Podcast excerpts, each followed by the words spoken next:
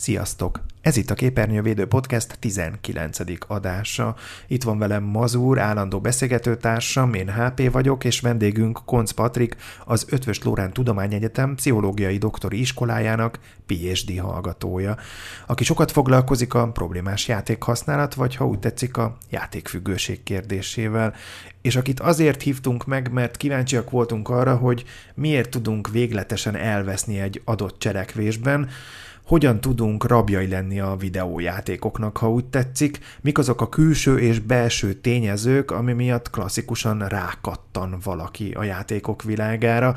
Erről fogunk beszélni, és reményeink szerint nem csak a problémákról, hanem a megoldásról is szó esik majd. Tartsatok velünk!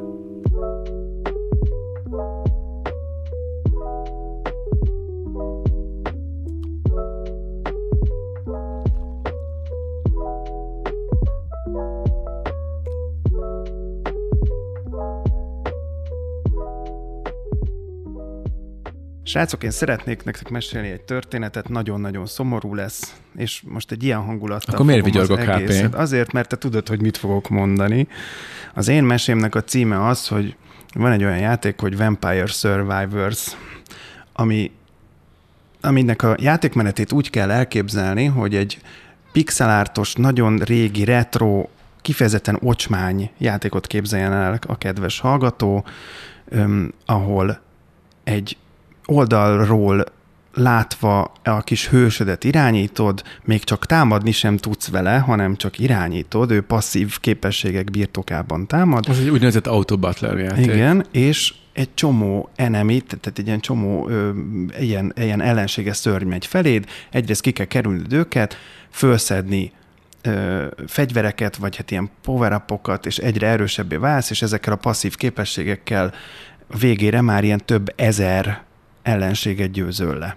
Egyszerűnek tűnik, ugye? Bólogatunk Annak mindannyian. Tűnik, Nagyon egyszerűnek tűnik, és ez képes, ez a végtelenül leegyszerűsített játékmenet képes volt az én napjaimat tönkretenni, és, és a végtelenségig újra játszani, és még itt fejlődni, és megtalálni a kis titkokat. Olyan alattomos egyszerűséggel vették át az irányítást az elmém felett, és sajátított ki a játék, és a, és a lelkemből csinált egy toprongyot, amivel nagyon nehezen tudok mit kezdeni, miközben az idei év egyik legcsodálatosabb címe a God of War Ragnarök című PlayStation játék, ami egy narratív alapú, sztorivezérelt akciójáték, hihetetlenül erős ö, karakter alapú motivációkkal, magas művészeti színvonalat képviselő, minden tekintetben egy magas polcos, nagybetűs művészeti élmény, és én mit csinálok? Ezt a szart tologatom, és a pixel hőssel próbálok előrébb jutni, és elveszi az időmet, az életemet az, az, az úgynevezett értékesebb ingerektől. Na, ez az egész anekdota azért kezdődött most el, mert arról akarunk beszélgetni ma többek között, hogy egyetem miért játszik az ember, és hogy, és hogy a játék milyen hatással van rá, és hogy a tudomány ezt hogyan próbálja meg feltérképezni, megérteni, illetve egyáltalán képes lesz-e majd a civilizációnk lekövetni azt, ami történik velünk a játék használat közben. Úgyhogy bocs, hogy így azonnal elmondtam egy ilyen saját tragédiát, de, de de kíváncsi vagyok, hogy ti mit gondoltok erről, erről az egész jelenségről. Most minden szemmel is, tudományos szemmel is, meg játékos szemmel is érdekel. Hát Patrik, ti kutattátok ugye már több körben a, a hazai játékosok motivációit. Azért a Vampire Survivors-ben több olyan kategória is visszaköszön, ami, ami, ami motiválja a játékost arra, hogy folytassa, és ami miatt ő valószínűleg élvezi.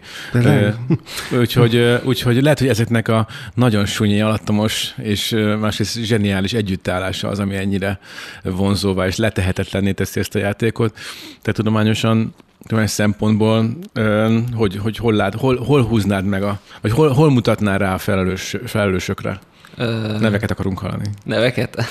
Hát neveket akkor nem fog tudni mondani, de az biztos, hogy tehát ez egy egyszerű grafikájú játék, és láthatjuk ugye az Among Us-nál is, hogy végtelenül egyszerű grafika játék mellett is egy ilyen pofon egyszerű dolog, mégis ha egy jó csapattal összeállnak az emberek, akkor rohadtó mókás tud lenni.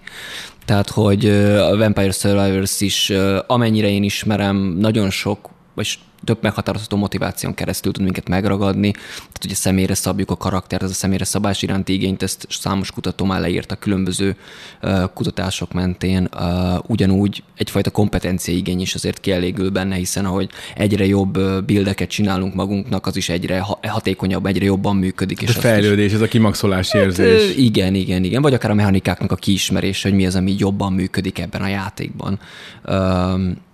Tehát ez is az, ami megjelenik benne, és Ugye a győzelem az egy, az egy ö, általában egy ilyen végpontja egy meccsnek, vagy egy, egy, egy játéknak, de, de itt olyan... Nem is feltétlenül csak a győzelem, hanem maga az, hogy hatékony vagy. Na de ezt akarom mondani, hogy ebben a játékban viszont meg ömlenek fel a szörnyek, és a végén már alig egy, egy, ilyen, egy ilyen zizgő, mint egy még kaptál, ilyen zizgő számsor, csak a sebzéseket látod, ahogy ilyen hömpölyögnek fel, és így pusztulnak körülötted ezek a rémek, tehát folyamatos győzelem érzet, ahogy így darálod le őket, pedig meg sem moccan, csak így hullanak ki belőled minden irányba az ilyen tüze, tűzcsóvák, meg golyók, meg, meg lövedékek. Tehát, hogy ez egy ilyen folyamatos győzelem, mert felülkerekedés érzést is ad. Igen, igen, és hogy ehhez behozzak egy pszichológiai elméletet, hogyha már a kutatásokat kérdeztétek. Van egy elmélet, ez az öndeterminációs elmélet, vagy angolul self-determination theory, ami három fő emberi igényt határoz meg, amire azt gondoljuk, hogy mindenki törekszik, és hogy ez az egész nem a játékok ból indult. Tehát, hogy ők nem azt akarták kutatni, csak valahogy jól jött nekik arra, hogy leírják ezzel a játék használatot, és ők három főgényt határoztak meg. Az egyik volt az autonómia igény, akár ezt játékban megragadhatjuk úgy, hogy mondjuk személyre szabjuk a karaktereket, hogy szabadon döntünk, és hatásunk van, hatás van a, csele, a cselekvésének hatás van arra, hogy mit csinálunk. A második igény volt a kompetencia, egyszerűen, hogy hatékonyak vagyunk valahol, hogy jók tudunk lenni valamiben. Illetve a harmadik igény, ez pedig ez a valahol tartozás, angol ezt ugye relatednessnek hívják, ez egy ilyen valahova tartozásnak fordítanám le. Az hova tartozási kényszer, ugye? igen. A, a, a, annak idején az ilyen Maslow piramisban is ugye ez volt a különböző ilyen önmegvalósítási folyam, vagy, vagy hát hogy a, a, az a piramis, ami alapján ugye a személyiséged, amikre épül, és ott ugye volt az önkifejezés, illetve a hovatartozási kényszer, amivel ugye hmm. rád lehetett hatni. És pont ezen gondolkoztam, hogy, hogy, hogy ha ennyiféle lehetősége van egy embernek, ahogy őt meg lehet fogni, akkor nyilvánvalóan a játékipar is épít arra, hogy ezeket pszichológiailag vagy tudományosan kiismerje, és hasson is rájuk. Hát hogy nem. Tehát, Igen. hogy ez nem, ez nem titok, hogy ez, ezekre specializált szakemberek vannak, és mondjuk ennek a legaggasztóbb, legtipikusabb jelei, főleg a mobiljátékok ö, iparágában érhető tetten, ahol, ahol nem gondoltuk volna, hogy hogyan lehet egy olyan játék sikeres, ami ingyenes, limitált játékidővel dolgozik, és, és nem engedi a játékos csak egy, egy nap, egy órát játszani, meg, meg, meg mindenhol korlátozza, és aztán bevezették rá a mikrotranszakciókat, vagy azzal együtt megjelentek a mikrotranszakciók, és rájöttünk arra, hogy amit mi úgy gondoltuk, hogy baromság, igazából az a legjobb deal, mert abban a pillanatban, hogy te határokat érzel magad körül, akkor már akár pénzt is, vagy extra időt is áldozol arra, hogy ezeket a határokat átlépd, vagy tágítsd, vagy, vagy minél többet érjél bennük. Igen. És ez számomra rémisztő, mert ugye eddig csak mondjuk egy ilyen Vampire Survivors típusú játék, oké, elviszi a, az időmet, az egy értéktelen dolog, de az még csak idő de amikor már mindez átfordul abba, hogy mondjuk egy gyerek elkezd játszani, és, és a pénznek a jelentőségét nem is ismerve elkezd extra dolgokra költeni a játékban, pont az általad említett tényezők alapján, hogy ő önmegvalósítani akar, nagyobb szabadságot akar, stb. stb. bővíteni akarja a saját határait, akkor ez meg már felvet egy olyan kérdést, hogy, hogy nem látni a végét, nem tudjuk, hogy, hogy mi lesz ebből. De a különbség az ott van, hogy a Vampire Survivors az egy, az egy teljes, úgy érte teljes áru játék, hogy ott nem egy, nem egy idézőjelben ingyenes játék, és azért idézőjelben mert nincsen ingyenes játék. Ugye mindig fizetsz vagy az időddel, vagy a, vagy a majd a két esetleges költéseiddel, stb. Hanem ott, ott, ott egyszerűen csak, egyszerűen csak túl jól van összerakva ahhoz, hogy, hogy olyan könnyen szabadulj előle, de épp ezért kell nagyon óvatosan bánni, vagy inkább kerülni az ingyenes játékokat, mert ott viszont majd valahogy valahogy azt pénzé akarják tenni ezt, a, ezt hogy működnek ezek a mechanikák. De alapvetően én játékfelszerelő nem tudnék haragudni azért, mert olyan játékot rak össze, amire az embereknek van igénye, hogy játsszák, és ami, ami ilyen elementális igényeiket elégíti ki.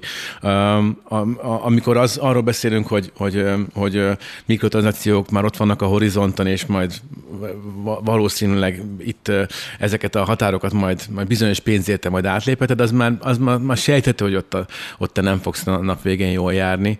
De maga az a tény, hogy, hogy a, a játékos motivációt kielégítő játékokat akarnak készíteni fejlesztők, ez ugyanaz, ugyanaz mint hogy a, a, a, akik filmeket készítenek, azok, azok izgalmas filmeket akarnak csinálni, amikor nehéz fölállni. Így van. Csak számomra az a kérdés, hogy a játékos motivációjának a kielégítése, illetve a játékos belehajszolása a függőségbe, és most akkor direkt használtam egy ilyen nagyon ellentmondásos szót, uh-huh. Mert tudjuk, hogy a függőség az itt egy ingoványos terep, és a meghatározása, de majd erről inkább te beszélj, kérlek. De hogy egy kicsit beszéljünk erről, hogy oké, okay, hogy a játékiparnak egy érdeke van, hogy pénzt keressen, tehát ez egy üzlet, ez tök világos. Tudjuk azt is, hogy mi emberek gyengék és esendőek vagyunk, képesek vagyunk eles, megbotlani, elesni és bűnt elkövetni, és, és a saját legrosszabbik énünket előhozni magunkból. Oké, okay, ez a két variáns adott. Mit mond erre akkor a tudomány, hogy látott te? Mert ugye itt, itt beszéltünk az egyén felelősségéről, beszéltünk szülői felelősségről, és beszéltünk az ipar felelősségéről uh-huh. is hogy egyrésztről én nem gondolom, hogy a játékiparban, szá- tehát nem hiszem el, hogy szándék lenne az, hogy függők legyenek az emberek. Ők mit szeretnének? Az emberek játszanak sokat, főleg online játékoknál, mert a sokat játszanak, van játékos bázis, működnek a szerverek. Ez az egyik. A másik pedig, hogy pénzt keressenek, mint egy ágazat. Tehát, hogy én nem feltételezem, hogy és van, meg van bennem az a naív bizalom, hogy én ne gondoljam azt, hogy ők feltétlen így akarnak tervezni. A függőség a cég, már megnézettek definitív, hogy mi az, hogy függőség, ők is azt mondják mondani, hogy ez nem jó. Sőt, ha még belegondolunk, piaci adja sem feltétlenül jó az, hogyha valaki függő. Sőt, egy függőből nem lesz, igen, nem, nem, nem lesz, lesz olyan pénzterelő, mert, mert hogy alapvetően már nem fog pénzt keresni. Így csak, van. És akkor nem tud pénzt költeni. Pontosan. Tehát, hogy az nem feltétlenül éri meg a játékiparnak. De kicsit, ha visszakanyarodunk még az szükségletkielégítésekhez, ugye beszéltem erről a három alap motivációról, és van még egy elmélet, amit nagyon jól tudunk használni, a, hogy arra, hogy miért működnek olyan játékok, ez pedig a flow elmélet, ami ugye pont van egy magyar vonatkozás, mert Csíkszent Mihály Mihálynak a, az elmélete ez, ami ugye arról szól, hogyha mondjuk olyan helyzetben vagyunk, ahol egyértelmű a visszajelzés, ahol a készségeink, készségszintünkhöz illő a kihívás, ahol nem is csak azonnal visszajelzés, hanem egyértelmű is. Tehát ilyen helyzetben kiváltódik ez a flow, ahol egy eltűnik az időérzék, azt érezzük, hogy húristen, ennyi idő eltelt, észre se vettem, belevonódunk, egyszerűen nem is érezzük, hogy csináljuk, csak csináljuk automatikusan. Tehát bekerülünk egy ilyen, egy ilyen flow, úgynevezett flow state-be, ami, ami tényleg az a, az a egyfajta ilyen rekreációs állapot, ami jól tud működni, és hogy hol jön be itt a paradoxon, és itt visszautalok az igényekre is, hogy kutatások azt is igazolják, hogy azért a, a, a játékok során megélt flow mértéke is összefüggés mutathat a játékfüggőséggel, illetve alapvetően azt látjuk, hogy a szükséglet, ezeknek az alapszükségletnek a kielégítése, a kompetencia, autonómia és valahova tartozás, ezek egyébként egészségesek, tehát ezek nincsenek kielégítődve, az emberek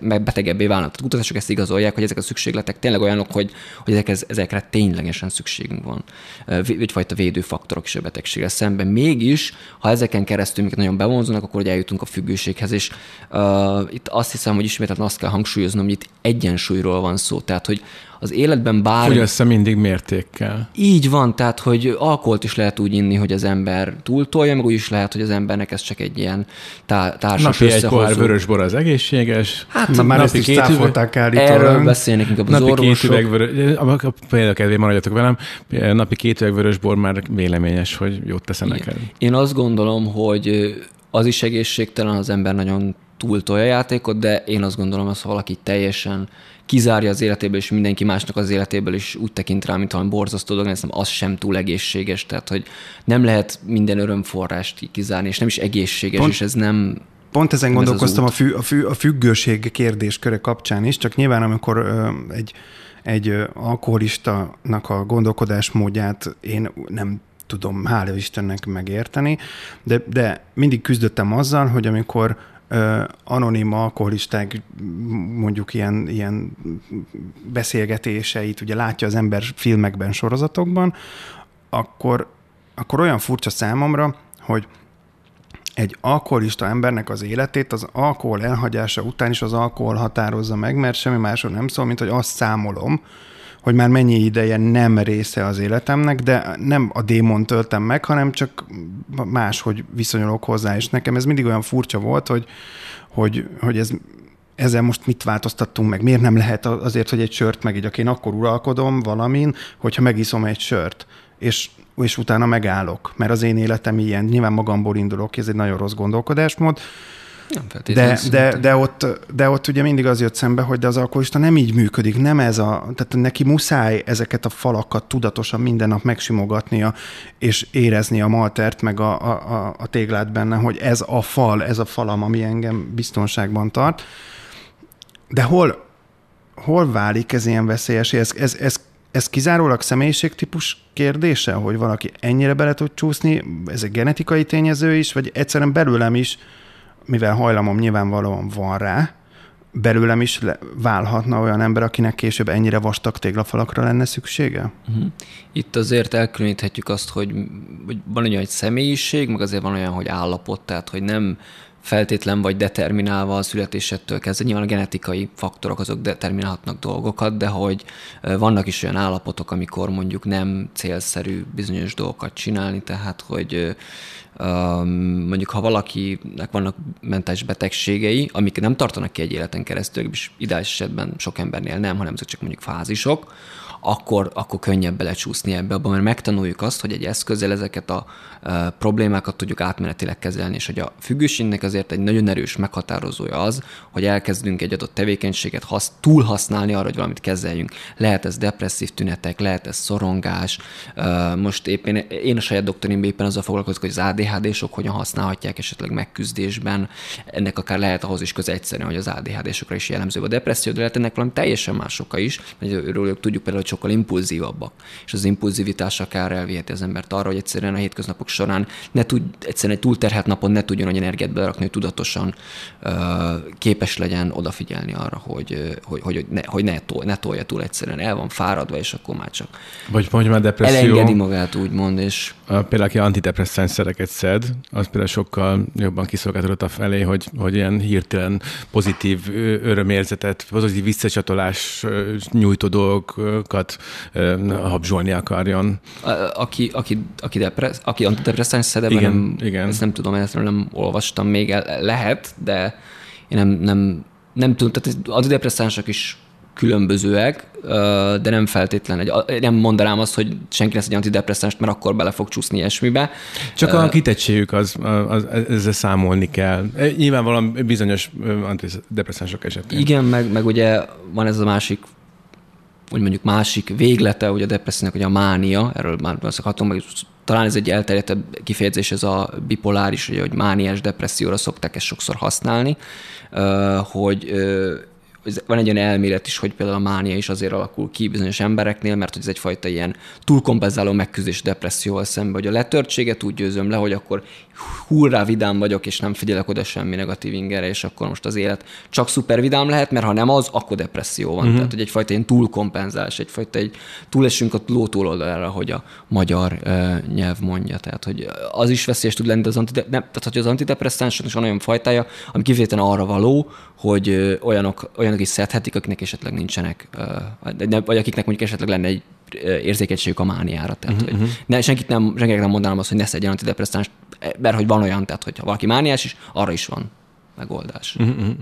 Elvesztünk most ezen a vonalon, igen. de én meg, én meg közben azon gondolkozom. Igen, igen ezt kérdeztem, hogy... hogy lesz valaki függő igazán? Hát, hogy, hogy ezt egyáltalán ki lehet-e mondani, mert ugye azt mondod, hogy, hogy oké, okay, van egy genetikai alap, de nem szükségszerű, hogy a genetikai alapod határozza meg azt aztán, hogy te mennyire esel szélsőségekbe. Ezt jól értem? De szerintem ezt még előbb ezt fel lehet bontani az részekre, mert az, hogy egy nagyon erős vágyad van arra, hogy játsz ezzel, és te éppenséggel most abban az élethelyzetben vagy, hogy ezt különösebb ö, ö, ö, problémák nélkül meg is engedheted magadnak.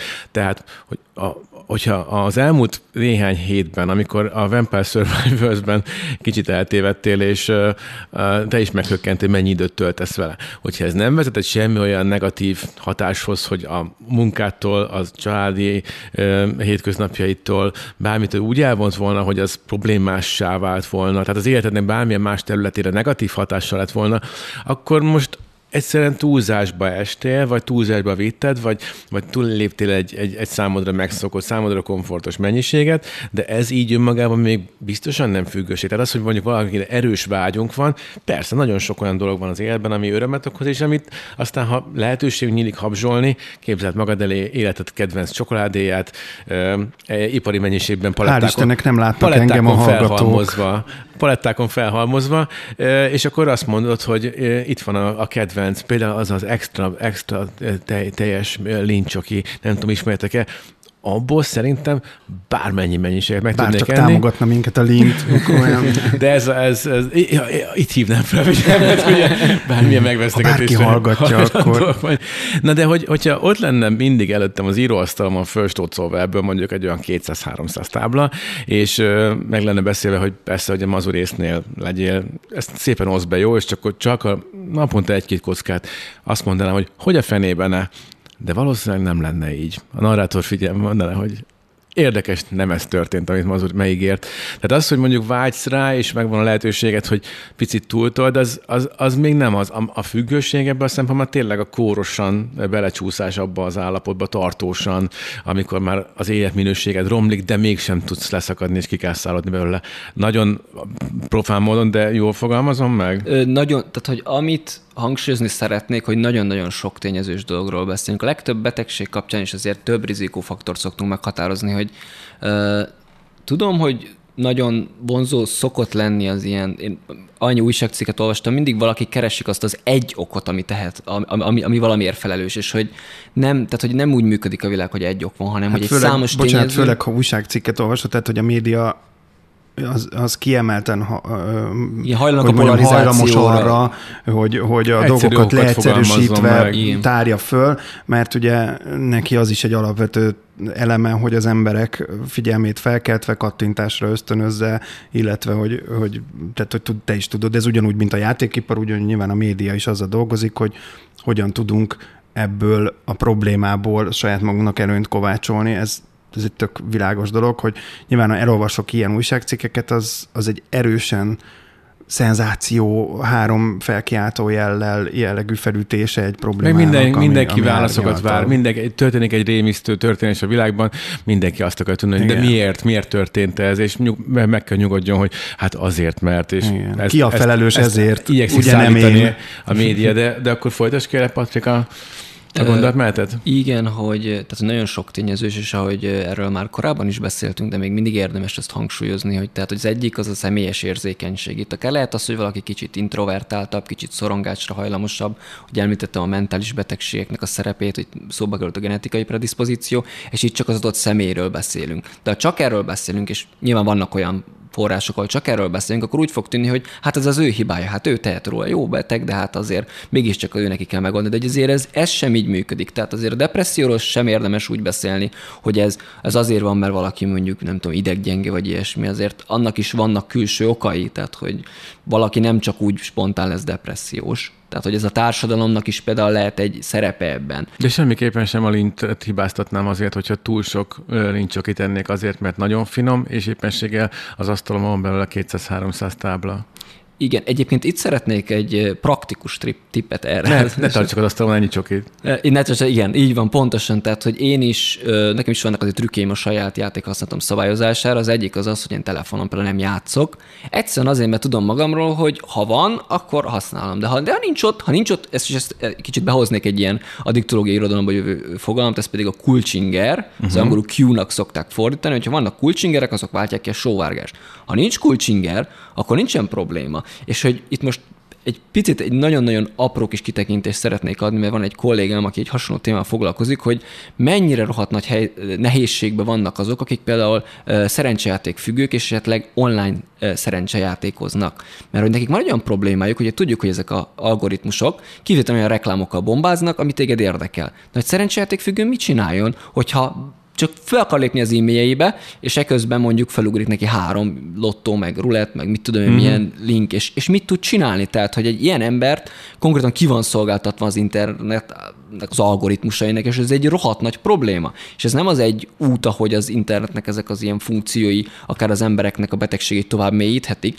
Még egy példát mondjak például, hogy a hogy az ilyen testképzavaros, illetve az ilyen evészavartól szenvedő ö, emberek ö, nagyon gyakran tömörülnek egy-egy csoportba, és az annyiban ront az ő problémáikon, hogy akár a testkép iránti irreális elvárásaikat simán megerősítik egymásnak. Uh-huh. Meg, meg akár tippeket adnak egymásnak, hogy akkor hogyan hánytasnod, meg egyéb csúnya dolgok, és hogy ez, tehát hogy, tehát, hogy ezért nagyon-nagyon, tehát, hogy tud, sokkal fokozottan tudatos internet használatra lenne szükség, hogy értsük ezeket a hatásmechanizmusokat, mert pont ezeken keresztül nagyon sok mindenbe bele lehet csúszni, és hogy még most mi is a kutatások szintjén most kezdtünk el ezzel igazán foglalkozni, és ez még...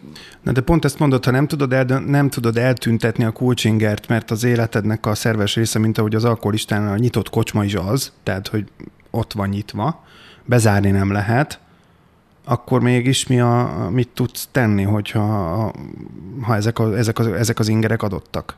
Uh-huh. Hát ez, ez egy beavatkozási lehetőség, de, és nagyon de, sok tudsz tenni elne. Tehát az, hogy az ellen nem tudsz tenni, hogy, hogy ott legyenek azok az ingerek, de az ellen tudsz tenni, hogy te magad mennyire szolgáltatod ki magad, mennyire hagyod, hogy ki legyél szolgáltatva ezeknek. Pontosan. Úgy értem, hogy ha ott van a kocsma, akkor, akkor azt megteheted, hogy más úton mész haza minden nap, vagy inkább háromszor olyan hosszú utat keresel, de hogy nem menj el egy kocsma mellett sem. Hogyha, hogyha az interneten böngészve jönnek szembe, akkor éppenséggel az adblockerrel egy olyan adblocker, feltelepítesz, amit amúgy nem tennél fel a gépedre, de ebben az esetben inkább mégiscsak belehúzol. Hogyha játékok esetében, amit te mondtál, hogy nem teszel mobil, nem töltesz le a mobiltelefonra játékot. Így. Tehát preventíven szerintem mindenki léphet ezen, csak kicsit úgy érzem, hogy egyben mossuk ezt az egész problémát. Tehát azt, azt azért kimondhatjuk, hogy, hogy vagy, és nem akkor kimondani semmit, csak hogy, csak hogy ennyire azért leegyszerűsíthető vajon, hogy, hogy az, egy, egy coachingernek a megléte, az, az, ott teljesen fölösleges azt, azt magát azt ott, ott felelős keresni azért, hogy ez miért van jelen. Ahogy, ahogy például hogy ez egy játék túlságosan alkalmas arra, hogy mi rácsúszunk, mint például most a Vampire, és azért mondom így, mert én is rácsúsztam, de csúnyán. Nem hiszem, hogy haragudnunk kéne a Vampire survivors a készítőjére, mert ők csak egy jó játékot akartak csinálni. Itt nagyon sokan, szerintem a mai világban, főleg amikor ezzel ugye említettétek is, a, a, a, a média leegyszerűsítése következtében ez gyakran így jelenik meg, hogy, hogy miért vannak ilyen függőséget okozó videójátékok. Ezek csak játékok, amik például jók, és ezért szívesen játszunk velük, akár nagyon-nagyon sokat is. De ez nem vagy olyas valami, amire ráhatásunk lenne, és ahol mondjuk szerintem bűnbakot kéne keresni. Igen, én ezzel egyetértek, és azt is gondolom, hogy, hogy ez egy nagyon, tehát ahogy az elején is említettem, az egy nagyon rossz jel, azt mondjuk, hogy jó, akkor most megkeressük, hogy mi a rossz a világban, és akkor azt kigyomláljuk onnan, mert hogy... Főgonoszok szokták ezt mondani a Bond filmekben mindig. Igen, de hogy az a helyzet, hogy a valós, az én tapasztalatom alapján a valóság nem így működik. Nincs egy főgonosz, nincs az, akit aki gyomlálunk, akkor a mennyországba kerülünk. Tehát, hogy ez egy állandó küzdelem az, a, a saját önfegyelmünkkel, a saját tudatosságunkkal, a saját, és a saját cselekvéseinket egyszerűen, tehát hogy azokért magunknak kell hordani a felelősséget, és előbb-utóbb az emberek ezt megtanulják, az elvihet oda minket, hogy tényleg egy jól működő, egyensúlyban működő életben éljünk. Tanulás Mert, és, és, és tudatosság. Igen, abszolút, és, és hogy visszatérve még erre, hogy tehát, hogy a, nagyon sok örömforrás van, ami a hétköznapi életünknek a része, és ugyanúgy tud addiktív lenni, tehát hogy azért nem ott, tehát hogy jó, nyilván ami most el van fogadva, hogy klinikai szinten problémát okoz, és viselkedés például az a szerencsejáték, meg a videójáték, de azért kutatások azt is igazolják, hogy sokkal, tehát az internetnek is egy csomó funkciója tud addiktív lenni, mondjuk nyilván azért tudjuk, hogy a pornó sem egy olyan dolog, amitől az emberek ne lennének. Vagy a közösségi médiában. A közösségi média, az is olyan, hogy azért elég sok kutatás igazolja, hogy ezek problémát okoznak, és, komoly, és akár tudnak komoly problémákat okozni ezek is, tehát hogy ö, vagy csak akkor visszatérünk a hétköznapi élet területére, tehát azért vannak olyan, olyan emberek, akik testedzéstől függőek, pedig a testedzés egy jó dolog, vagy vannak olyan emberek, akik kényszeresen, túl egészségesen akarnak enni, olyan szinten esznek saját belátások szerint túl egészségesen, hogy ez már egy rendes diabetikus szerint őrültség. Uh-huh. De akár... Uh, milyen... Takarítás. Takarítás. Hát, takarítás hülyeségről még nem hallottam. Arról érdekes, pedig én, én pont pszichológ... ilyen embert. Pont, Igen? Pont aki, még, még annak aki, idején... ez, a, ez a kényszeres tisztaság függő. Ami tehát, általában a belső diszharmóniának a, a, a leképeződése. Igen, ez már inkább egyfajta kényszeres zavarnak le. Ez nem feltétlenül a függőség fedi le a legjobban. Több, tehát, hogy Aha, nem inkább kényszeresség. A csak mondani, egy pozitív dolog, ami, ami túl pótolva mégis egy negatív. De várjál, munkafüggőség is van, csak azt mindenhol szeretik. Pontosan. Hát a munkafüggőség az a társadalom leginkább nem. elismert uh, függőség, igen, tehát hogy az úgy, meg tud nyomorítani egy család, családot, tehát akár egy párkapcsolatot tönkre tud tenni teljesen, tehát ne gondoljuk azt, hogy ez nem így van. Csak társadalom elfogadott, tehát azzal is nagyon vigyáznunk kell, hogy nem feltétlen az a jó ilyen esetekben is akár, amit a társadalom jónak, ta, vagy hát nem is feltétlenül a társadalom, nem szeretnünk azt mondani, hogy társadalom, hanem A mondjuk egy, közhangulat, vagy a zeitgeist. Hát Figyelj, nehéz, nehéz meghatározni. Kulturálisan is más ennek a megítélése, más a távol például a, a, a, a, az optimális, egy, egy, egy, egy, egy, egy ereje teljében lévő férfi embernek a napi ledolgozott óra mennyisége az azért más a távol mint például Európában. Igen, meg azért Hát azt is sőt, tudjuk, ezt is igen. tudjuk Kínában, hogy azért el is fordul olyan, hogy az ember a munkába vagy munkából hazafele menet elájulnak, és hogy ez így nem, nem az, hogy közfelháborodást hozna létre, hanem inkább egy nagy büszkeség van az emberekben, hogy na, ő aztán milyen jól dolgozott, és hogy így ez mutatja azt, hogy azért nem értjük a problémát, meg nem, nem tudom, nincs, nincs meg egy együttérzés. Pont ezen, pedig- pont ezen gondolkoztam közben, hogy, hogy mennyire nehéz lehet, megint pró- próbálom ezt a szülői agyra optimalizálni ezt a gondolatmenetet, mert mondjuk tételezzük, hogy a szülő azt mondja, hogy Jézusom, a gyerekem mennyire addiktív, és, és, és Mennyire mennyit hajlamos az addikcióra? Mennyire, igen, bocsánat, mennyire hajlamos az addikcióra, mennyit játszik, mennyire képes belefeledkezni dolgokba, hát úristen, ez, ez mennyire borzalmas, és közben meg simán lehet, hogy ő De maga nem. az, aki, aki ö, ren- rengeteget dolgozik, nagyon keveset van otthon, ö, állandóan ki van merülve, mit, azt a gyerek ugyanazt a viselkedést mintát látja, csak máshogy gondolom, máshogy válaszol rá, vagy másban hasonlít, de attól még ez a két dolog nagyon hasonló, mint probléma. Itt csak nem- máshogy ítéli meg a társadalom, vagy akár a generációk.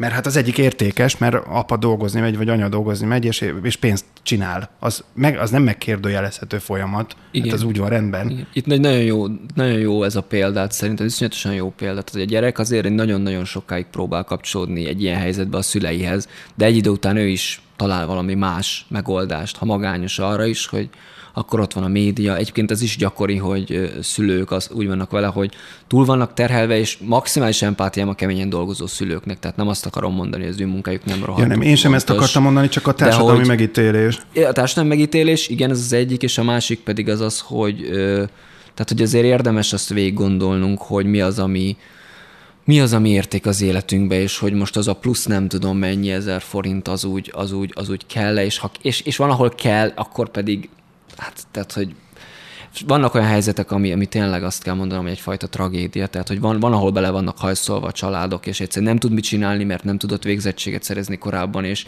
viszont akkor bevállalja a két, két állást, és akkor viszont nincs idő a gyerekére. Igen, de én most nem a kényszerről beszélek, mert a kényszer az megint egy más helyzet, az nem egy... De ez is nagyon gyakori, és ez Oké, sem... oké, okay, csak hogy az egy, az, egy, az szerintem már egy olyan dolog, ami, ahol nem tudsz ítéletet mondani, mert a, a kényszer az már egy az már, egy, az már egy olyan végstádium, amiben, amiben nagyon nehéz most rendet tenni.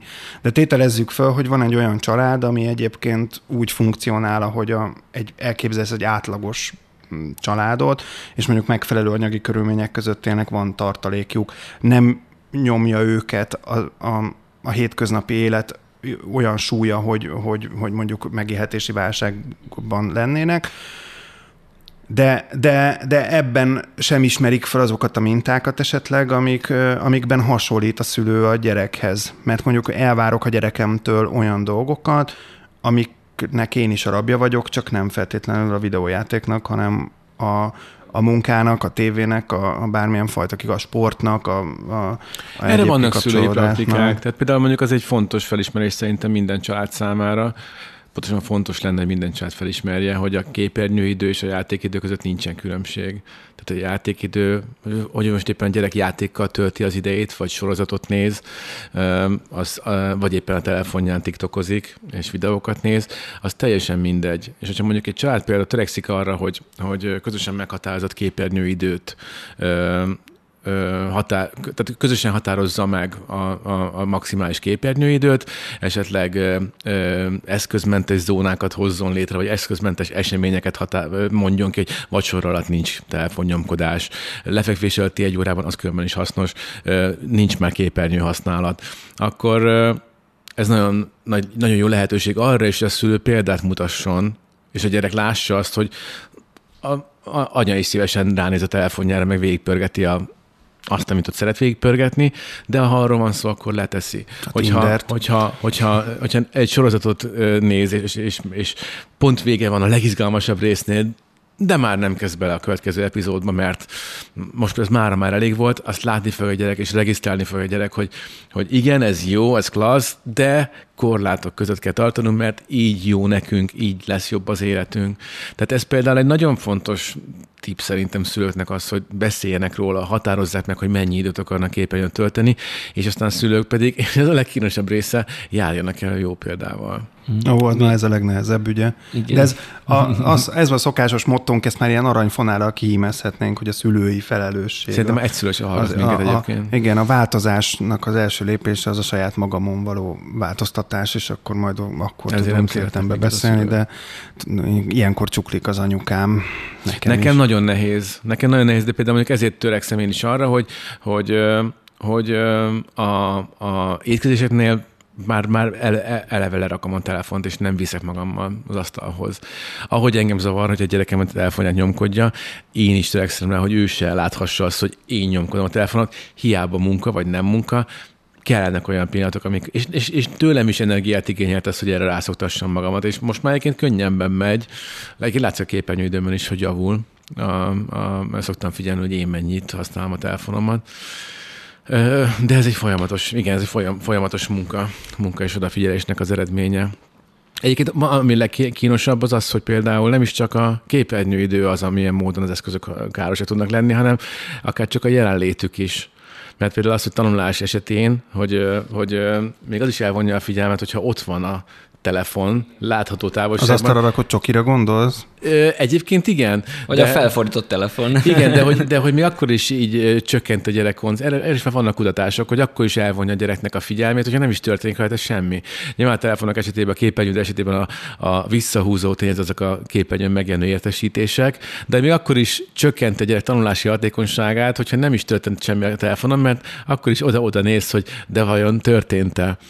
Igen. Egyébként ez a, ezek az értesítések szerint én már nagyon rég letiltottam őket, és én ezt mindenkinek ajánlom, csak próbaképpen tényleg nagyon felszabadító tud lenni. Iszonyatosan. És nem, nem érzed azt, hogy valamit elvesztettél vele, hanem pont azt érzed, hogy fú, mennyivel kicsit könnyebb lett minden, mennyivel kicsit kevesebb ez a kényszer. Mert az a baj, most ha visszautalunk itt a munkára is, hogy, hogy mondjuk állandóan lehet valakit elérni, minél inkább ezt így megszokod, akkor rá is szoktatod másokat arra, hogy téged mindig el lehet érni, és ebben is valahol tudatosan be kell húzni egy határt, mert ne legyen az, hogy akkor tíz után hívnak, ne legyen az, hogy vasárnap az családi ebéd közben hívnak, tehát hogy ez is egy olyan dolog, ami, amiben minél hamarabb azért lépni kell az ügyben tényleg, hogy a határok meg legyenek húzva, mert nagyon bele lehet csúszni egy olyan helyzetbe, amiből nagyon-nagyon nehéz kimászni, mert utána meg már magyaráz meg, hogy most eddig lehetett, most miért nem lehet, és így és hogy ez egy nagyon nehéz. Tehát azt gondolom, hogy a határok meghúzása, mint az eszközeinkkel, mind akár most a munkafüggőségről beszélünk, a,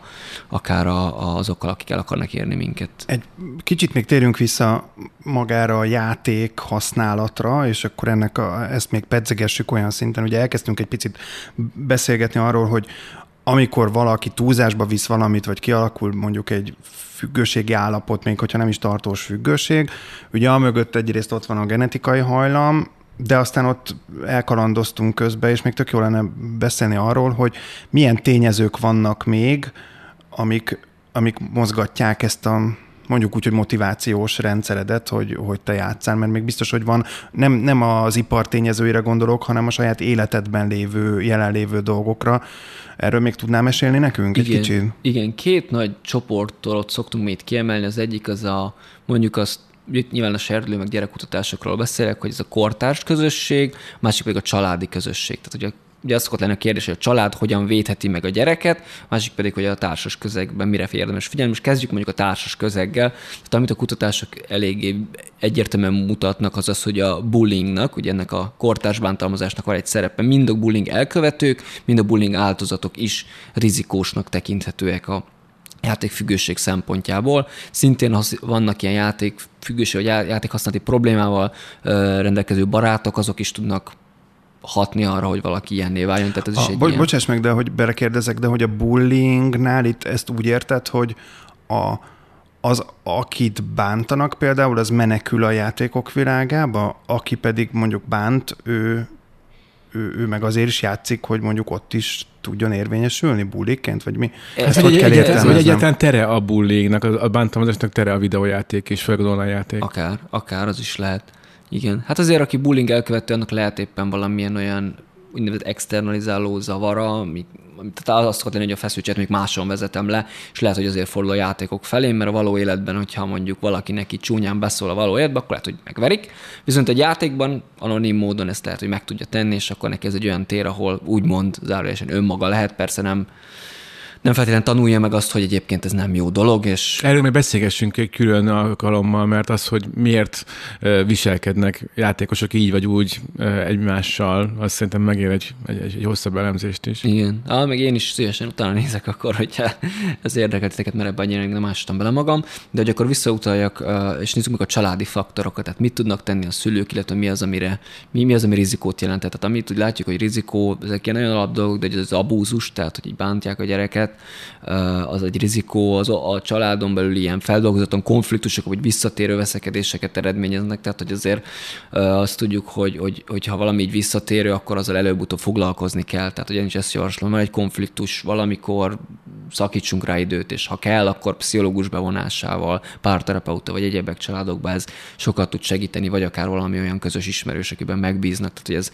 tud segíteni eznek a feldolgozása, Ö, és hogy mi az, amivel tud segíteni a család, ez a szülői melegség, ez például jót tud tenni, egyébként hatékony maga a monitorozás, és odafigyelünk arra, hogy a gyerek mikor mennyit játszik, az is tud segíteni ezekben a dolgokban, illetve a jó működő kommunikáció a szülő és gyerek között, egyfajta őszinteség meg kell, hogy legyen egyfajta fair, egyfajta fairség ugye a szülő oldaláról is, tehát hogy nem tiltunk teljesen, de azért nyilván nem kell mindent megengedni, tehát egyfajta ilyen működés, illetve az, hogy um,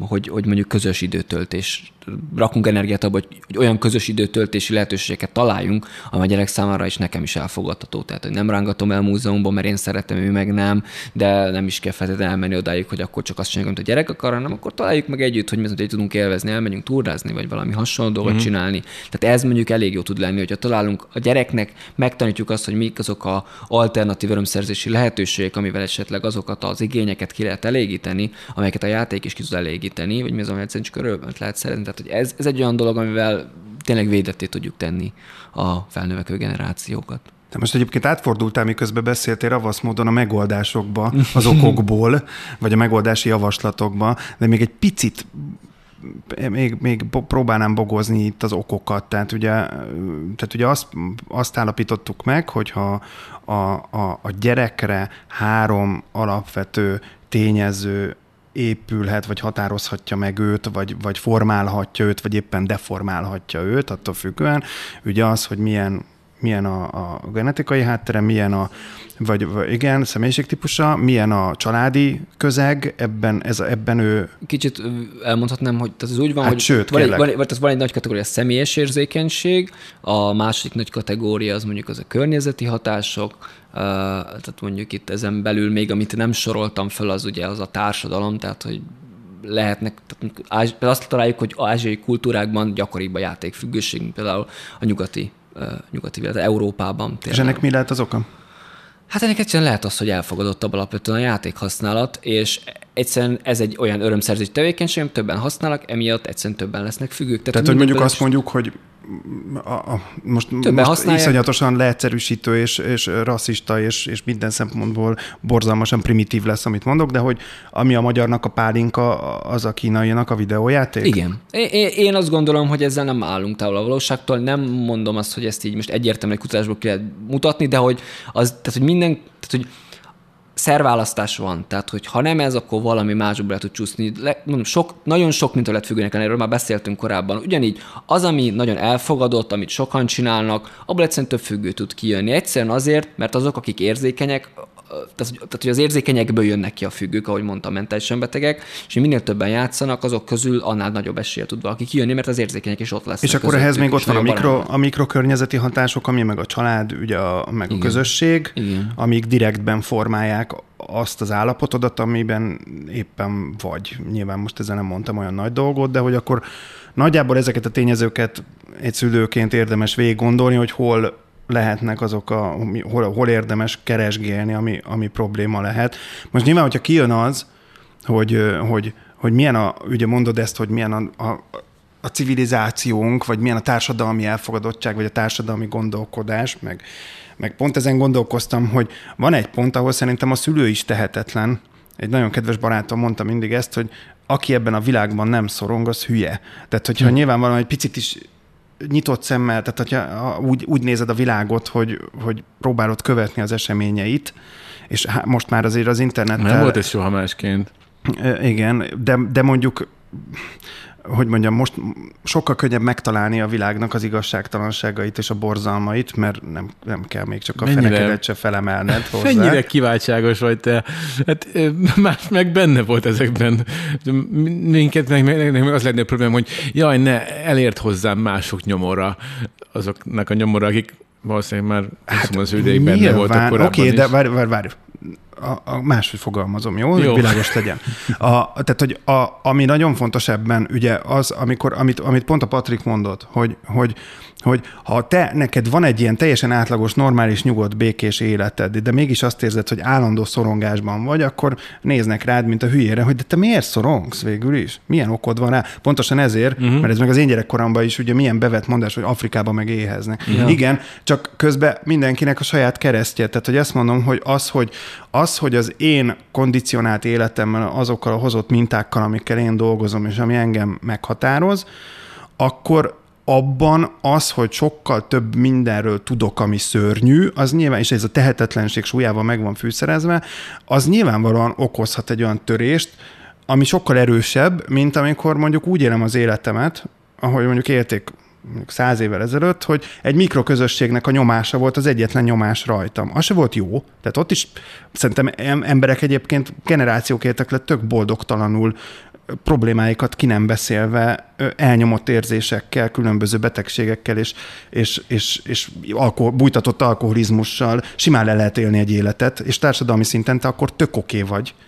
Mert mindenki azt mondja, hát a Pista milyen rendes. Mm, csak mondjuk otthon meghúzza az izét, az üveget, meg úgy, úgy fekszik le, meg, meg, meg mit, tehát most nyilván nem magyarázom a frusztrációt. Az, hogy én átélek egy háborús, vagy bármilyen borzalmat, vagy elmegyek Afrikába, vagy elmegyek csak ide Ukrajnába, és átélem azt, ami a mostani fejemmel elképzelhetetlen rám, hogy most akkor szarul érzem magam. Persze, tehát hogy egy olyan helyzetben nem könnyű szarul érezni magad. Itt az a kihívás, hogy egy kiváltságosként érzed magad szarul, mm. és hogy ez adja a létnek a teljes ellentmondását. Uh-huh. Hogy nem uh-huh. tudod értékelni se azt, amiben vagy, mert közben meg azt nézed, hogy de körülöttem, tök abszurd, hogy élek egy üvegkalitkában, de körülöttem lángokban áll a világ.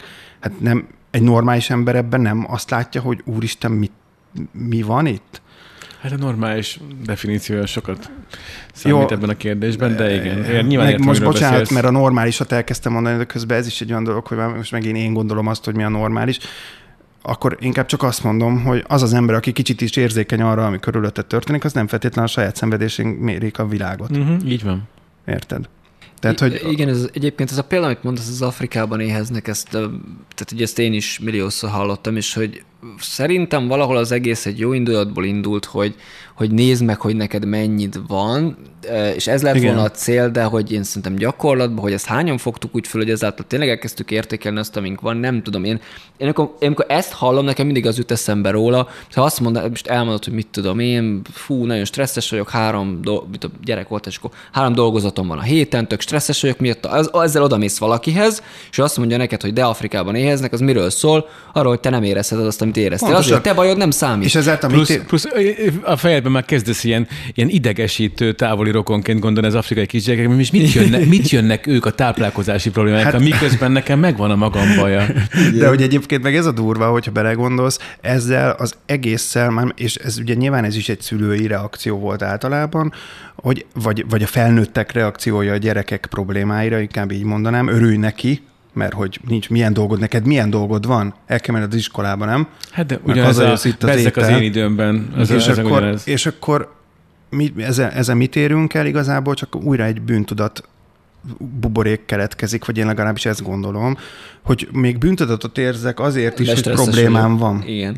És so, senkitől nem kapom meg azt a megértést, hogy gyere, akkor mondd el a problémádat, mert az ugyanolyan fontos. A, a, amikor itt volt a, a, a, az Urbán Viktor, emlékszel, ő pont erről beszélt, hogy a, a, a, ez a ment, egész mentálhigiénés megközelítés neki azért nagyon fontos, mert egyetlen egy dologról szól, hogy hallgatni mást, és nem megoldani a problémáját, csak teret adni neki, hogy elmondhassa.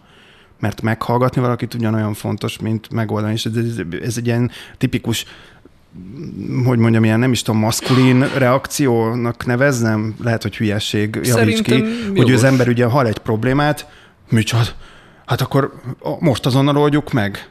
Nem szép Sőt, a fal, átfestem. Hát vagy amikor ha, hirtelen bármilyen helyzetben vagy, például a fiatal szülőként, és hirtelen mindenki segítő szándékkal elkezd neked megmondani, mit hogyan kéne csinálnod, aminek javarésze, javarésze, aminek a legnagyobb része e, csupán annyiban fog megmozgatni, hogy rossz szülődnek és szerencsétlenek érzed magad. Pontosan. Tehát minden, minden ilyen segítő szándékban ott van az is, hogy én vagyok a jobb nálad, és ezért segítek rajtad. És ezen a megint mi történik? Én ott állok egy gyenge emberként, akin, aki azt érzi, hogy ja, ja, már megint én vagyok a gyenge. És ezt az egészet most csak azért hoztam föl, mert hogy, hogy próbálom megérteni azt a folyamatot, ahogy, ahogy, ahogy egy szülő gondolkozik ebben a helyzetben, de hogy át tudjuk-e szerinted ezt fordítani, Patrik, abba az irányba, hogy ő támogató legyen valahogy a gyerek fel, és úgy változtassa meg. Tehát, hogy van erre módszer? Most nyilván az egyértelműen túl a töltsünk több időt, amit te is mondtál, az, hogy határozzunk meg közös tevékenységet, meg, meg határozzuk meg a képét. Tehát a, a határok fölállítása, és az, az tök világos, hogy ehhez szükséges folyamat, és, és valahogy emellé meg az a, az a bizalom is, amit, amit egy szülő jelentett, hogy akármi van, nekem elmondhatod. De hogy valahogy szerintem az is ott kell, hogy legyen, hogy néha meg egyszerűen hagyni kell, hogy a gyerek csak panaszkodjon és elmondja, hogy, hogy kapjon valami empátiát ebben az egészben, hogy igen, a, nem tudtam legyőzni a boszt, és ez nekem egy probléma. És ezt nem relativizálom a világ összes problémájához képest. Igen, abszolút. Még visszautalva erre a, a példára, tehát hogy tényleg végig kell gondolni azt, hogy mit szeretnénk, hogy a gyerek hogyan álljon hozzá a saját problémáit. Tehát szeretnénk-e tényleg arra nevelni a gyereket, hogy ne mondja el a problémáit, vagy bűntudatot érezzen miattuk. Tehát, hogy már ennél indul az egész, tehát, hogy valószínűleg a függős, tehát mivel a nagyon nagy jelentősége van pont az érzelemszabályozásnak a függőség kialakulásában, tehát hogy az érzelemszabályozási zavarok az egyik fő okai a függőségnek, és hogyha képesek vagyunk a gyerek gyerekeknek a, legalább azt, hogy az, egyrészt, hogy felismerje az érzelmeit, másrészt, hogy ki tudja őket fejezni, ezzel egy olyan, olyan hatékony védelmi mechanizmust építünk beléjük, ami, ami meg tudja, akár meg tudja őket védeni a függőség. Tehát pontosan ez, hogy, hogy, hogy, hogy fölismeri és, és meri kommunikálni, és, és, hogy, és nyilván ahhoz nekünk is kell egy kapacitás, de hogy, hogy oda is tudjunk fordulni, és tudjunk is ezzel valamit kezdeni, és tényleg, amit mondtok, a néha legegyszerűbb dolog az, hogy meghallgassuk. Tehát, hogy így én, én csak ismételni tudok titeket, mert rohadt jó dolgokat mondtok. Tehát, hogy ez, ez, hogy meghallgatni valakit, ez néha jobb gyógyszer, mint bármi más. És utána már azt veheti az ember észre, hogy hát igazából már nincs is bennem az az inger, hogy leüljek a játék elé, hogy meneküljek a világ elől, mert már nem kell. Mert elmondtam, mert kikerült belőlem az a feszültség. Ezt, ezt ajánlom mindenkinek, aki akár hallgatja ezt a podcastot, meg nektek is, hogyha van egy probléma, hogy csak így mondjátok el valakinek, és nézzétek meg, hogy mi történik bennetek iszonyatosan jó gyakorlat, és csak nézzétek, hogy én nem mondom, mi fog történni. Próbáljátok ki. Szükségünk van társakra. Nem csak azért, mert az ember magányos néha, hanem egyszerűen azért, mert, mert tudunk egymásnak segíteni. Egyszerűen a, a jelenlétünkkel, a, a hallgatásunkkal. Igen, egy játékban elmerülni az olyan értelme és eszképizmus, hogy tényleg szó szerint menekülsz. Nem, nem néztél szembe azzal a problémával, de még csak nem is ö, jelentetted nem is határoztad meg próbáld nem is kijelenteni problémaként, hanem, hanem inkább hátat folytasz neki, és valami más, valami majd le, remélhetőleg eltereli a figyelmedet. A, a, de ehhez képest az, hogy valakivel ö, annyi időt ö, ö, célzottan együtt töltesz, hogy ezt a problémát nevesíted, elmondod, meghatározod, kiadod magadból, az valószínűleg sokkal hatékonyabban oldja azt a feszültséget, mint egy menekülés, ami inkább csak olyan, mint a vakarózás, valószínűleg egy ideig, óráig ad valamilyen fajta megkönnyebbülést. Folytosabb tapaszt. Ugye a pszichológiában szoktuk hangoztatni ezt a úgynevezett, hogy hogy is mondjuk, ez a öngyógyítás elvélettel szoktuk leírni a függőséget, hogy valaki azért végez függő tevékenységet, hogy meggyógyítsa önmagát, és hogy ezt néha-néha valaki korrigálja nagyon helyesen, hogy igazából itt nem történik valódi öngyógyítás, mert nem gyógyítjuk meg. Ha gyógyításnak az a lényege, hogy eltűnik a probléma, uh-huh. kigyomláljuk a gyökerét, de nem gyomláljuk ki a gyökerét, tünetet kezelünk. Mint aki bedob egy fájdalomcsillapítót. De hát az a fáj a lábad, az egy jelzés. Hát figyelj oda a testedre, mit akar mondani? Miért fáj? Mert megsérült. Tehát például pihentetned kell. Ha pihenteted jobban lesz, hiszen a szervezet képes regenerálni. De nem pihenteted, fájni fog. Ha mindig beszed a fájdalomcsillapítót, előbb előbb-utóbb mi történik? Elszakad a szalag. Uh-huh. És akkor már lehet rohanni a kórházba. Tehát, hogy nem kéne addig várni. Tehát, hogy figyeljünk oda a testünk jelzésére. Én tudom látni ennek a helyét, hogyha mondjuk egy olyan problémáról van szó, ami amit tényleg csak az idő és a más élményeknek az átélése tud enyhíteni. Tehát például olyan veszteségi élmény, amivel, ami nincs mit beszélni, ami nincs mit magyarázni, ami, ami, ami egyszerűen egyszerű és, és, és magától értetődő, és épp ugyanannyira megmásítalatlan. Abban az esetben teljesen jól el tudom képzelni azt, hogy, hogy, hogy tud működni egyszer az, hogy más élményekben igyekszel elmerülni, és túlélni az egyik napot a másik után, amíg ennek a, ennek a fájdalma enyhül. Tehát van ennek is szerintem létjogosultsága, nyilvánvalóan adott Nem hosszú távon, azt szeretném mondani, hogy nem hosszú tehát hogyha hosszú nem, távon nem, csinálja nem. ezt valaki, abból probléma meg, lesz. meg egy pont olyan helyzetet mondtam, ahol mondjuk más egyéb nem feltétlenül segít ezt gyorsítani, egyszerűen csak túlélésre játszol, és lehet annak indokolt, lehet az indokolt, hogy, hogy keresed azt, hogy mi most éppen ebbe vagy abba szerencsés lenne belemerülni. De egyébként ez meg egy nagyon fontos dolog, és akkor szerintem ezt érdemes is kiemelni, hogy a rövid távú kilengések, legyen az bármi is, akár egy eszképizmus, akár egy belemerülés, tehát akár akarom az ingert befogadni, amiről az elején beszéltünk a, a podcastnek, vagy akár egy más dolog elől menekülök a játékba, azért az még nem annyira aggasztó, hogyha ez egy egy-két hetes folyamat, mert mondjuk azt látom a gyereken, hogy rácsúszik valamire, tehát hogy ez még ettől nem azt jelenti, hogy úristen, akkor most itt egy, egy megmásíthatatlan folyamat, mert ugye ez csak egy állapot, mint ahogy a gyász is, meg bármi is egy, egy állapot, ami, ami egy valószínűleg egy folyamat, ami előbb-utóbb vagy így, vagy úgy, de, de, de múlik, Közelről vagy nézve állapot, messzeről nézve folyamat. Aha. Igen, egyébként azért az életünknek ahogy mondod, normális része az, hogy, hogy, hogy, tehát, hogy vannak olyan átmeneti állapotunk eltérők, és nincs olyan, hogy nem vagyunk mindig ugyanolyanok. Tehát sőt, az ember, aki mindig ugyanolyan, az hát megnéz, tehát megnézni valójában, hogy milyen az ő élete. Egyrészt szerintem sivár, másrészt pedig tehát, hogy nem, nem, az a, tehát nem az a cél, hogy mindig ugyanolyanok legyünk. Ez az egyik, amit akartam hangsúlyozni, a másik pedig, hogy tehát vannak teljesen normális dolgok, az ember most mondok, hogy például szerelmes lesz, ami az életnek jó esetben egy elkerülhetetlen része, akkor is azért elveszti a fejét. Nincs ott sehol, megszállottja annak az adott embernek, és az is egy olyan állapot, hogy most nem mondjuk azt, hogy hú, hát akkor az egy rossz dolog, hogy most nem tudsz odafigyelni az órára, mert éppen a másikra gondolsz. Na, hát kérdezzük a haverokat erről. hát lehet, hogy a haverok Ez nem, véle, örülnek, erősen véleményes. nem mindig örülnek neki, hogy éppen most nem vagy elérhető, de valahogy örülnek annak, hogy viszont boldog vagy. Igen, és, igen. És, és, tehát, hogy... Hogy, hogy csavarjak ezen az egészen, és nem akarom helyetted lezárni a beszélgetést, de egy picit már kifele kacsingatva belőle. Vannak-e HP-nak komoly problémája akkor, hogyha ilyen szinten rácsúszott erre a játékra? Most nem hülyéskedek, de oka-e ez a fajta egészen intenzív elmerülési igény, illetve maga az, hogy meg, meg is történik. Az, hogy, az, hogy ennyit, ennyit játszott a, a Vampire szóval jó legyen, és én is. Tehát ez, ez hogyha, hogyha nekünk minden rendben lenne az életünkben, akkor ez kevésbé következett volna ebbe. Ez az én nagy kérdésem. Hát az, hogy szerintem az, hogy képes vagy valami lelkesedni, valami képes motiválni, valami örömet képes okozni, ez egy olyan alap Az átlagtól ennyire is, ennyire kilengve is akár. Ki, hát egy ennyire kilengve is akár. Én azt gondolom, hogy, tehát, hogy ez, egy, ez egy fontos, tehát hogy az örömöt képes vagy szerezni magadnak, tehát ez, ez maga az élet, és ez egy szükséges dolog és része, és ha tudatos vagy, és tudod, hogy hogy hat rád a játék, és képes vagy ezt menedzselni, és a környezeted elbírja, mert mondjuk nem ténylegesen azért ez nem megy el odáig, hogy, hogy nem alszol rendesen, vagy hogy nem tudom, hogy... Nem, ez egy nagy szerencse, hogy én például az, az alvást nem áldozom be ilyennek. Ez egy jó, ez egy jó alap.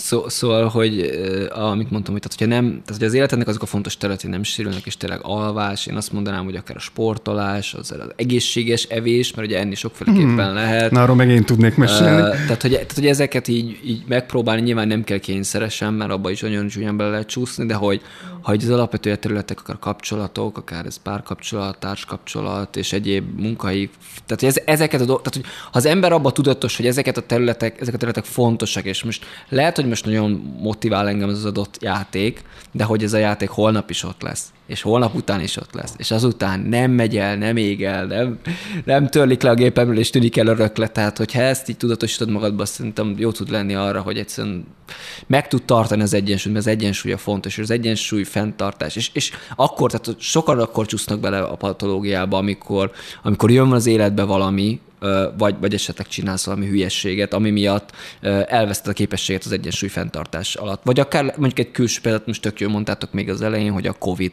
tehát hogy így jött a COVID, be vagyunk zárva, nagyobb a stressz, nem tudom, tehát hogy ez is egy olyan dolog, hogy, hogy, hogy, hogy adaptálódni kell valahogy. Ez tök hogy mondod, mert ez pont a podcast előtt vetettem föl még a COVID kérdést, tehát ez azt hiszem, hogy az adásban még nem is volt szó erről, de pont ezt akartam kérdezni még, tőled, meg tőletek, hogy alapvetően ugye, amiről most beszélgettünk, az függőségnek a, a, a definíciója, meg a problémák definíciója, az ugye egy 18 vagy 19-es WHO is diagnosztizálta, és valamennyire ezt is érintettük, vagy, vagy hogy mondjam, nagyjából összevág azzal, amit, amit ők mondtak, és amiről itt most szó volt tünetek és okok kapcsán. Mert csak, hogy világos legyen, aki nem tudná, a, a, az egészségügyi világszervezet ugye a, a, a függőséget, a játékfüggőséget, mint, mint, mint betegséget elismerte. Így van. Nem is csak a játékfüggőség, van egy külön kategóriák, még egy úgynevezett hazardous gaming, ami ilyen veszélyeztető játékhasználat, ami egy másik kategória, ami egy fajta előszobája a játékfüggőségnek, ezt is meghatározták, tehát hogy két zavar is bekerült a, a diagnosztikus rendszerbe. És ennek a, nagy, ennek a tüneteiről már egyébként beszéltünk egy korábbi podcastben, meg most mazúra beszélgetésünk elején, tehát nagyon szépen hogy összeszedted, hogy nagyjából mik ezek a tényezők, amikről, amik, amik, vagy azok a tünetek, amikről ezt, ennek az, ezeknek az egyidejű és hosszú, majdnem egy, azt hiszem egy év volt meghatározva, fennállása idején azt mondhatjuk, hogy valaki problémás játékhasználattal küzd. Mondjuk próbálok így politikusan fogalmazni, és nézek a szakértőnkre, hogy bologat és bologat, megnyugodtam. a, viszont volt egy COVID és ezt, ezt hogy mondtad, ezt, ezt mindenképpen szerettem volna megkérdezni, hogy, hogy a COVID valószínűleg nem sokat segített ezen a helyzeten, ugye ezzel, pont ezzel a bezártsággal, amit mondtál, hogy fölborult az az egyensúly, amire törekszünk, mert eltolódott a mérleg nyelve maga is. És ezt szerettem volna kérdezni, és tudom, hogy Mazur, te is most kutatgattál ebben, meg olvastál ebben a témában, hogy erről még mondjatok már, legyetek szívesek pár mondatot, hogy most tudományos alapon mit tudunk elmondani, így, hogy megváltozott a világ körülöttünk, és az elmúlt két-három évünk az, az kifordult magából. Most változni fog a játékfüggőségnek, vagy a problémás játékhasználatnak a definíciója? Szerintetek megbocsátóbbak leszünk ezekkel a jelenségekkel szemben, vagy, vagy nem? Hogy, fog, hogy fogja a tudomány reagálni erre az egészre? Mert azt viszont tudjuk, és ezt a statisztikát talán még pont te mesélted nekem a napokban, hogy az, a, az a tíz játékosból... Uh-huh. Kilenc, nem játszik kevesebbet a Covid óta sem. Azért ez egy nagyon húzós szám, és a Covid alatt elképesztő módon megnőtt a játék használat és a játékidő. Most akkor hát most, most több dolgot mondtál egyszerre, mert az, hogy elnézőbbek leszünk-e, azért szerintem az emberek, és a kutat, kutatásra nyilván nem tudok majd, de szerintem Patrik majd e- erre, erre mondasz valamit, de azért ez egy, ez egy extremitás volt a pandémia, a tibezártság, és, és ennek ugye a, a, a különféle vetületei. Itt az ideje most már lassan, hogy visszatér az élet a normális kerékvágásba, és szerintem az a normális kerékvágás, ez nincs nagyon messze attól a ahol a korábban volt. Tehát szerintem ez mindenképpen egy ilyen, egy kivétel volt ez a, ez a, ez a, ez a, ez a furcsa időszak, de, de igen, ez, ez, ez így van, ez, ez, egy, ez egy megállapított tény, hogy nagyon sokan úgy rendezték át a hétköznapjaikat, hogy még mindig nem tértek vissza ebbe a bizonyos korábbi kerékvágásba. És lehet, hogy az a megváltozott élet nem biztos, hogy baj, tehát nem bizt, én nem feltétlenül gondolom azt, hogy a homo, én régen is egy home office rajongó voltam sok szempontból, nyilván a munkámból adódóan, csak ezt akartam kérdezni, hogy azzal, hogy, hogy a, a környezeti változások miatt nyilván változnak a szokásaink is, mennyiben változhat meg a tudomány meghatározása mondjuk a játék függőséget, mint problémát illetően? Alapvetően ezek a definíciók azért eléggé tehát ellenállóak, úgymond az és sok különböző hatással szembe, szóval én nem gondolom azt, hogy, hogy feltétlen szükség lenne változtatásra, és azért se gondolom, mert attól, hogy többet játszanak az emberek, és azt is látjuk, hogy azért úgy függőbbek is, vagy függő módon játszottak. Tehát, hogy ez pont pont, hogy, tehát, hogy ezt inkább úgy értelmezzük, hogy tényleg arról van szó, hogy az emberek függőbbek lettek ez alatt, mert ez volt a megküzdési módjuk. De hogy ez ebből... Bocs, az, hogy függőbbek lettek, az itt mit akar a gyakorlatban? Hát ténylegesen teljesítik azokat a tüneteket, tehát kontrollt vesztenek, akár, ezt, akár ez rá is csúszik a normál életvezetésükre, tehát hogy ez de most ez ennyi, ennyi időtávlatában kijelenthető, hogy ez nem csak egy pillanatnyi eszképizmus a, a, a, az ingerre, amiről eddig is beszéltünk, hogy Na reagálok nem, egy adott helyzetre? Erre nem fog tudni most még válaszolni nektek, de, de elképzelhető, hogy egy pár éven belül már fogunk tudni.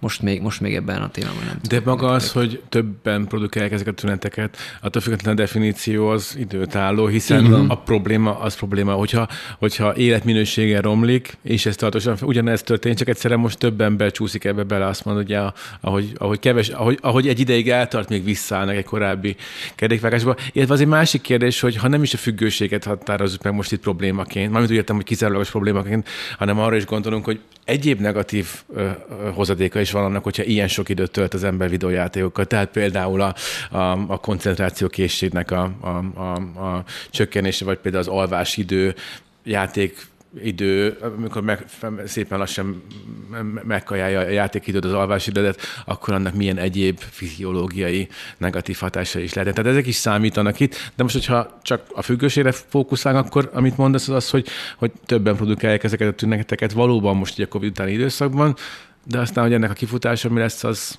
az még évek távlatába derül ki. Igen, az kiderül. Ez, egyébként, bocsánat, csak arra is akartam ezzel utalni, hogy, hogy lehet, hogy egy, egy, egy esetszám növekedés, vagy egy függő, függő alanyoknak a számának a növekedése, az nem szükségszerűen az állapotból fakad, csak mondjuk az az ember, aki mondjuk korábban sport, vagy munkafüggő, vagy bulifüggő volt, vagy bárminek a megszállottja volt, a pusztán a személyiségét hazavitte a négy fal közé, és, és, és ja, átfordította a, a, a, a játékra. Tehát csak ezt kérdezem, hogy ez a helyzet súlya, amitől emelkedik, vagy lehet, hogy az, kérdés, vagy, vagy, vagy azok az emberek, akik egyébként is hajlamosak arra, hogy ö, ö, addikciótól szenvedjenek, ugye más lehetőség hiány a videójátékok felé, vagy a sorozatok Egyik felé. Egyik addikcióba átcsúsztak egy másikba. Így van. Ami ugye tudjuk, hogy a, a akik erősen ilyen ö, addiktív személyiségtípusok, vagy addikcióra hajlamos személyiségtípusok, azok azért tudnak. Nekik néha részben mindegy. Igen. Ez egy nagyon-nagyon nagy téma, tehát Kár vannak... volt most felhoznom, ugye? Van, Van még hát, másfél órátok, kedves de, hallgatók? Hát erre még én is, nekem is alaposan utána kellene azért nézni, de hogy ami, amit te itt most elkezdtél kapargatni, az az, hogy, hogy minden függőséget ugyanazok az okok okoznak el, és mm-hmm. hogy vannak, vannak komoly átfedések, tehát például depresszió, szorongás, ADHD, ez a három olyan mentális zavar, amit, amit a legtöbb függőségnél meg tudunk figyelni. Tehát, hogy ezek, ezek rizikófaktorok, hogy ezen kívül vannak-e specifikus egyéni hatások, vagy akár olyan mechanizmusok, például most elmondok egy példát, a játékfüggőségnél nagyon gyak, leírták azt, hogy, hogy sokan hogy a szociális szorongásukkal úgy küzdenek meg, hogy, a saját, hogy alkotnak egy játékos avatárt, és, és annak a, az a játékos avatárral azonosulnak, hogy azok az ők, azok az ő idealizált énjük, és így az a szorongás, ami abból keltődik, hogy a valódi énjüket nem olyannak látják, mint amilyen számukra az ideális lenne, ezt a szorongást azzal oldják meg, hogy egy, hogy egy karakter bőrébe bújva élik az életüket. És ez a, ját, és ez játék specifikus, és ezt nem fogod átrakni máshol nagyon az életben. Tehát, hogy vannak azért olyan egyedi dolgok, amiket nem tudsz egyszerűen máshova átvinni. De amit még szeretnék hozzátenni a függőséghez, hogy ugye mi arról sokat szoktunk beszélni, hogy a, hogy a függőségnek a mechanizmusában ez egy ilyen meghatározott tényező, hogy, hogy megküzdésre használjuk, és ez a fajta ilyen, ilyen vagy, vagy hát mondhatjuk megküzdésre is, vagy valamelyik a kompenzálására használjuk, és hogy a probléma akkor lép fel, amikor túlkompenzálunk, de hogy nem csak, nem csak az a probléma, hogy valaki valamit megküzdésre vagy kompenzálásra használ. Az is probléma, hogy neki problémája van. Tehát, hogy, hmm. tehát, hogy ne, ne abból induljunk ki, hogy hát ez a hülye itt megküzd, hát akkor hagyd már abba. Mert mi történik, hogyha elvesztjük a megküzdést? Mi történik azzal, valaki mondjuk krónikus fájdalom szindrómába szenved, és elvesztjük a gyógyszerét? Mi lesz ott? Egy rohadtó szenvedő ember. Nem oldottunk meg semmit, csak elvettük az egyetlen megoldását, amilyen van. Tehát, hogy nem, nem ott van a gyökér, nem azt kell kigyomlálni. Ez csak a mechanizmus megértéséhez kell. És persze segíthet az, ha tudatosítjuk, hogy jó, az ebben menekülés az nem biztos, hogy jó, és egyébként súlyosbított is a helyzetem, mert hogyha van egy problémám, valami a depressziósok, valamiben nem vagyok jó, és azzal oldom meg, hogy akkor jó, akkor, akkor megint játszok, akkor meg fog oldódni az eredeti probléma? Hát nem. Tehát, hogy ez is lehet probléma, de hogy azért ne alagadjunk le ezen a szinten, menjünk el a gyökérokig. Ide viszont meg nagyon-nagyon oda kívánkozik, és most már tényleg lassan el kell köszönnünk, de mert ugye volt, amikor még utána is ismételtem a tanulás és felismerés, hogy ez mennyire fontos ilyen helyzetben, hogyha egy szülő amiatt aggódik, vagy, vagy a kedves feleséged, hogy mennyi időt öl, a gyerek, vagy a kedves férj egy adott játékba, például a Vampire akkor nagyon fontos egy ilyen beszélgetést lefolytatni akár, hogy most ez jó-e neked, és miért van jó neked. Mert bármilyen módon ugye kiderül, hogy de azért, mert úristen, ez a játék óriási, és nem tudom miért, de imádok vele játszani, és ezt füligérő szájjal mondja, akkor nem hiszem, olyan nagy gond van. De ha bármilyen módon kiderül, hogy valami más miatt, menekül abba, akkor egy egészen más helyzetről beszélünk. És ezért például azt a motivációt, hogy mi is sarkal arra, hogy, hogy, hogy egy adott játék olyan túl sok, olyan sok időt töltsünk el. Ezt ezért fontos beszélgetés tárgyává tenni. Lehet, hogy aki rákérdeznek erre, talán akkor fogja életével először maga számára is megfogalmazni, hogy mi is, miért is van ez, amiért ő ennyire szeret játszani ezzel a játékkal, és egy akár egy könnyű beszélgetés is lerántatja a lepret arról, hogy van-e itt aggódni való, vagy tovább ö, vizsgálni való, vagy igazából nincs is. Sőt, akár ez egy lehetőség is lehet, hogy akkor már a problémáiról is beszélhessen, ha véletlenül odaig jutunk, és akkor ö, talán eljöhet az is, amiről beszéltünk, hogy milyen jó is, hogyha meghallgatjuk a másikat. Azt is, ami jó nekem, azt is, ami probléma.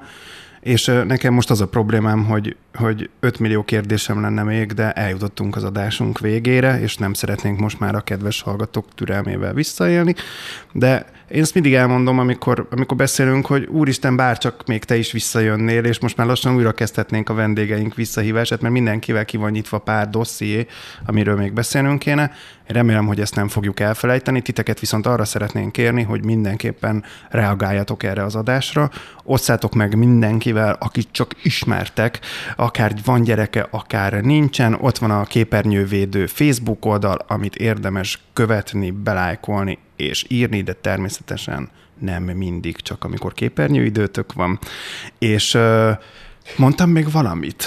Mi? Hol, hol tudnak még minket elérni? Azt hiszem ez a legfontosabb, vagy írhatok nekünk e-mailt, hallgassatok minket. Sziasztok!